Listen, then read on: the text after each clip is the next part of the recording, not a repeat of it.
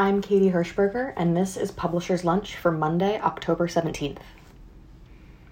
Today's top story is that print sales improved in the third quarter. Through the first three quarters of 2022, NPD Bookscan reports that measured print book sales reached 543 million units, still the second best result in years. That total is 27 million below the same point in 2021, but well above 2020 and earlier. The sales comp actually improved during the third quarter when sales were just 1.9%, or 3.4 million units below the same period in 2021. Adult fiction, aka Colleen Hoover fiction, remained very strong, up 9% in the quarter, adding 11.3 million units compared to 2021. In addition to romance, graphic novels and fantasy also performed well. Adult nonfiction and children's print books both declined 9%, so results for individual publishers varied widely based on product mix. Also affecting publisher performance, NPD says that total dollars may be stronger than unit sales. For the first three quarters of the year, their estimate of sales by MSRP is down 4%, while tracked unit print sales are down 5%. If you want more Bookscan data in your life, we have packages for agents, authors, and other publishing professionals at PM. We've also sent out a call for spring summer season preview listings. Our forthcoming BuzzBooks 2023 spring summer samplers will include, as usual, extensive seasonal preview and overview listings of notable, notable titles on the way. We compile these big roundups by looking at publisher catalogs, our own comprehensive monthly list of significant forthcoming books, hints from our substantial flow of deal reports, aggregation of anticipated books lists from other publications, word of mouth within the industry, and more. If you have notable spring summer titles that you would like to have considered for the preview list, particularly ones you're concerned we might have missed from the regular signals, along with drop ins and rescheduled releases, now is your chance to let us know.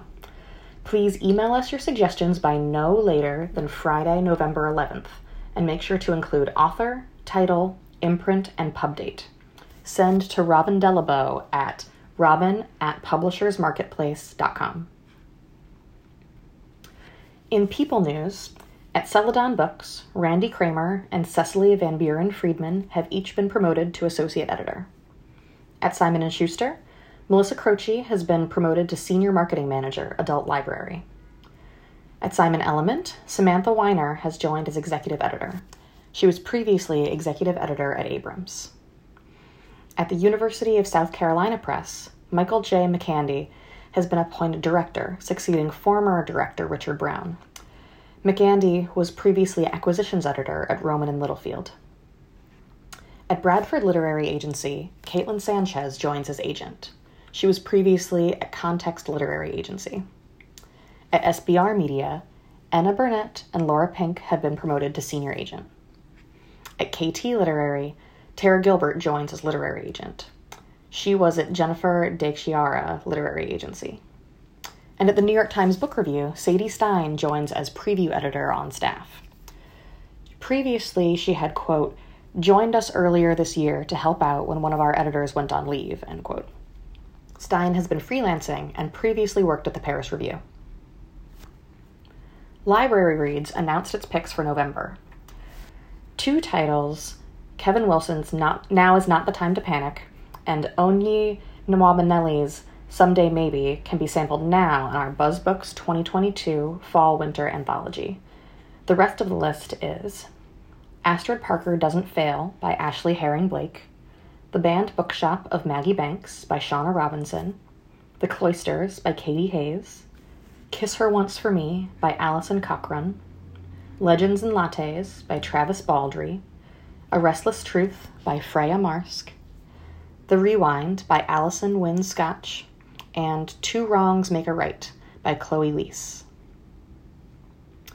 Forthcoming, Penguin Random House will publish in multiple territories A Message from Ukraine, a 144 page hardcover collecting speeches by Ukraine President Volodymyr Zelensky, who wrote an introduction to the book as well.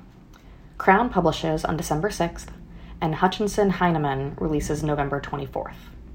PRH will also publish through Siedler in Germany, Debate in Spain, and Vogez in Portugal.